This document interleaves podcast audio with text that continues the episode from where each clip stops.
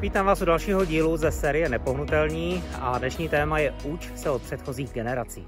Pokud chceš být moudrý, tak v životě potřebuješ 4 druhy lidí. Říká se, že všechna poučení jsou v minulosti a všechny příležitosti jsou v budoucnosti. Můžeš se na všechno snažit přijít sám. Tím, že naše vzory napodobujeme a zkoušíme to dělat jako oni, tak se učíme rychle. Přemýšlej nad tím, komu jsi dobrým přítelem. Proč? Protože nikdo tě nemůže naučit všechno. Učit se od velikánů víry, od věrných služebníků nebo od schopných podnikatelů je velká výzva. Přátelé nám nepomáhají s našimi cíli, jsou prostě jen přátelé. Když v babylonské říši nastala krize, zavolali židovského starce, proroka Daniela, protože v celé říši nebyl nikdo moudřejší. V těchto dílech sledujeme principy, jak se můžeme stát moudří jako Daniel. A minule jsme mluvili o prvním typu, stále se uč nové věci. Dnes se podíváme na druhý typ. Uč se od předchozích generací. Dobrý důvod, proč se učit od těch, kteří byli před námi, je, že potom nemusíme opakovat jejich chyby. Minule jsme mluvili o tom, jak král Belšasár se nepoučil od svého otce Nabukadnézara a opakoval jeho chyby, i když o nich všechno věděl. Mohl se poučit a zabránit tak, aby jeho království bylo poraženo. On ale nenaslouchal, nezajímal se a o vše přišel. To, že se máme učit od předchozích generací, je v Biblii v knize Job 8. Předchozích pokolení zeptej se a na jejich otce dej. My jsme jenom včerejší, nevíme nic. Oni však poučí tě, oni ti povědí.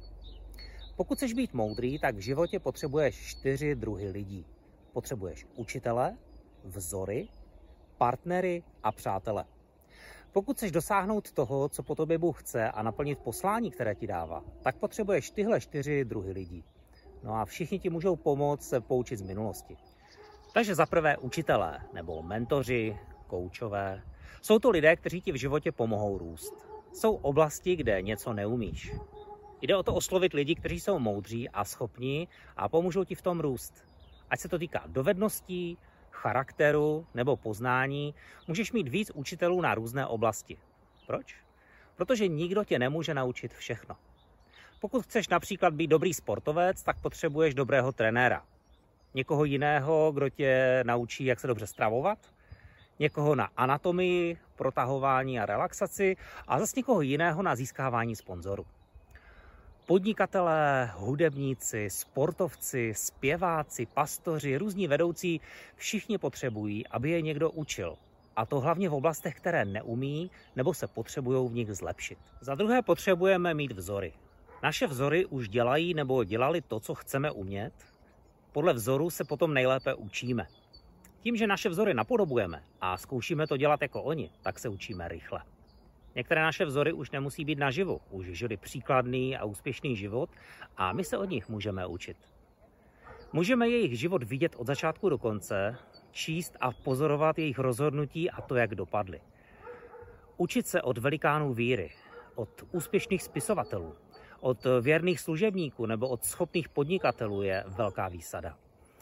Ale samozřejmě se nemusíš učit nic. Můžeš se na všechno snažit přijít sám a nevyužít, když někdo nabízí své rady a to, co už poznal. Potom za třetí potřebujeme partnery, spolupracovníky a lidi, kteří jdou spolu s námi. Ti nám pomáhají, podporují nás a společně čelíme výzvám.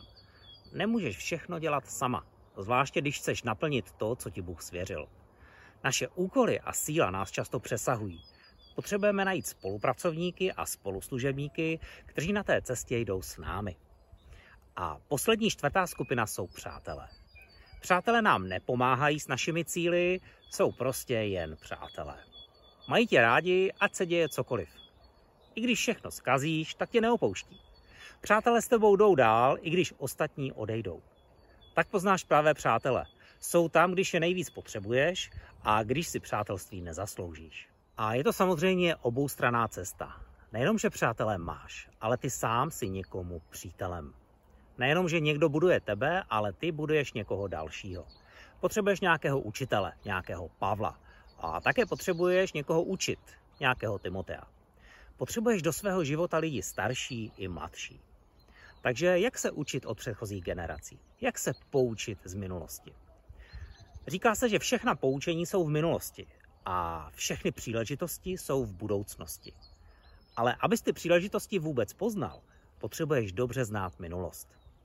Když budeš znát, co už se stalo, tak pochopíš, že co se v současnosti děje, už to bylo. Jen to vypadá trochu jinak. Budeš vědět, že už se to stalo před 50, 300, 700 lety. Bible je totiž plná příběhů, které jsou skutečné. Postavy v Bibli jsou skuteční lidé. Mojžíš byl opravdový, Nabukadnézar a Daniel byli skuteční, Ježíš byl opravdový. Co je na Bibli skvělé, je, že ukazuje vždycky pravdu. Neukáže ti jenom dobré věci, ale hovoří i o tom špatném. V 1. Korinským 10.6 je napsáno: Tyto věci se staly příkladem pro nás, abychom nebyli žádostiví zlých věcí, jako oni byli žádostiví. Nebuďte ani modláři jako někteří z nich, jak je napsáno, lid se posadil, aby jedl a pil, a potom vstali, aby se rozpustile bavili. Ani nesmilněme, jako někteří z nich smilnili a padlo jich jeden den 32 000. Ani nepokoušejme Krista, jak někteří z nich pokoušeli a hynuli od hadího ušknutí. Ani nereptejte, jako někteří z nich reptali a byli zahubeni s houbcem. Tyto všechny věci se jim staly jako příklady pro nás. A bylo to zapsáno k napomenutí nám, které zastihlo dokonání věku. A tak, kdo si myslí, že stojí, ať hledí, aby nepadl.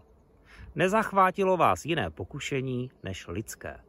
Věrný je však Bůh, který vás nenechá zkusit víc, než snesete, ale se zkouškou dá i východisko, abyste ji mohli snést. Praktický tip na závěr. Dej si čas a vážně přemýšlej nad tím, jestli ve tvém životě máš tyto 4 skupiny lidí. Kdo je tvůj učitel, mentor nebo coach?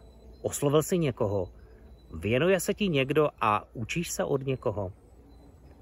Za druhé, kdo je tvým vzorem? Ke komu zdravě vzhlížíš, protože má dobré ovoce? Víte, apoštol Pavel se nezdráhal vyzvat: napodobujte mě, jako já napodobuju Krista. Je naprosto v pořádku napodobovat dobrý vzor. Ale kdo to pro tebe je? Může to být i někdo, koho jsi osobně nepoznal.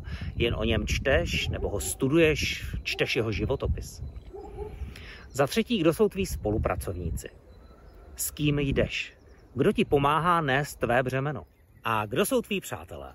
Kdo při tobě stojí, ať se děje cokoliv? Přemýšlej o tom a modli se za to. Udělej praktické kroky směrem k lidem. Oslov lidi, zeptej se jich, jestli by se ti věnovali. Pozvi je na společnou cestu a službu s tebou. A udělej totéž i obráceným směrem. Přemýšlej nad tím, komu jsi dobrým přítelem, komu jsi spolupracovníkem a kolegou.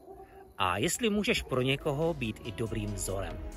Tak dneska je to všechno. Doufám, že se vám tenhle díl líbil. Pokud ano, tak ho prosím sdílejte, komentujte a lajkujte, ať se tak dostane k co nejvíce lidem. Další díl můžete sledovat ve středu na Facebooku a YouTube AC Balaško nebo na Instagramu Církev pro region. Další díl se jmenuje Neplň si mysl odpadky. Mějte se dobře. Zatím.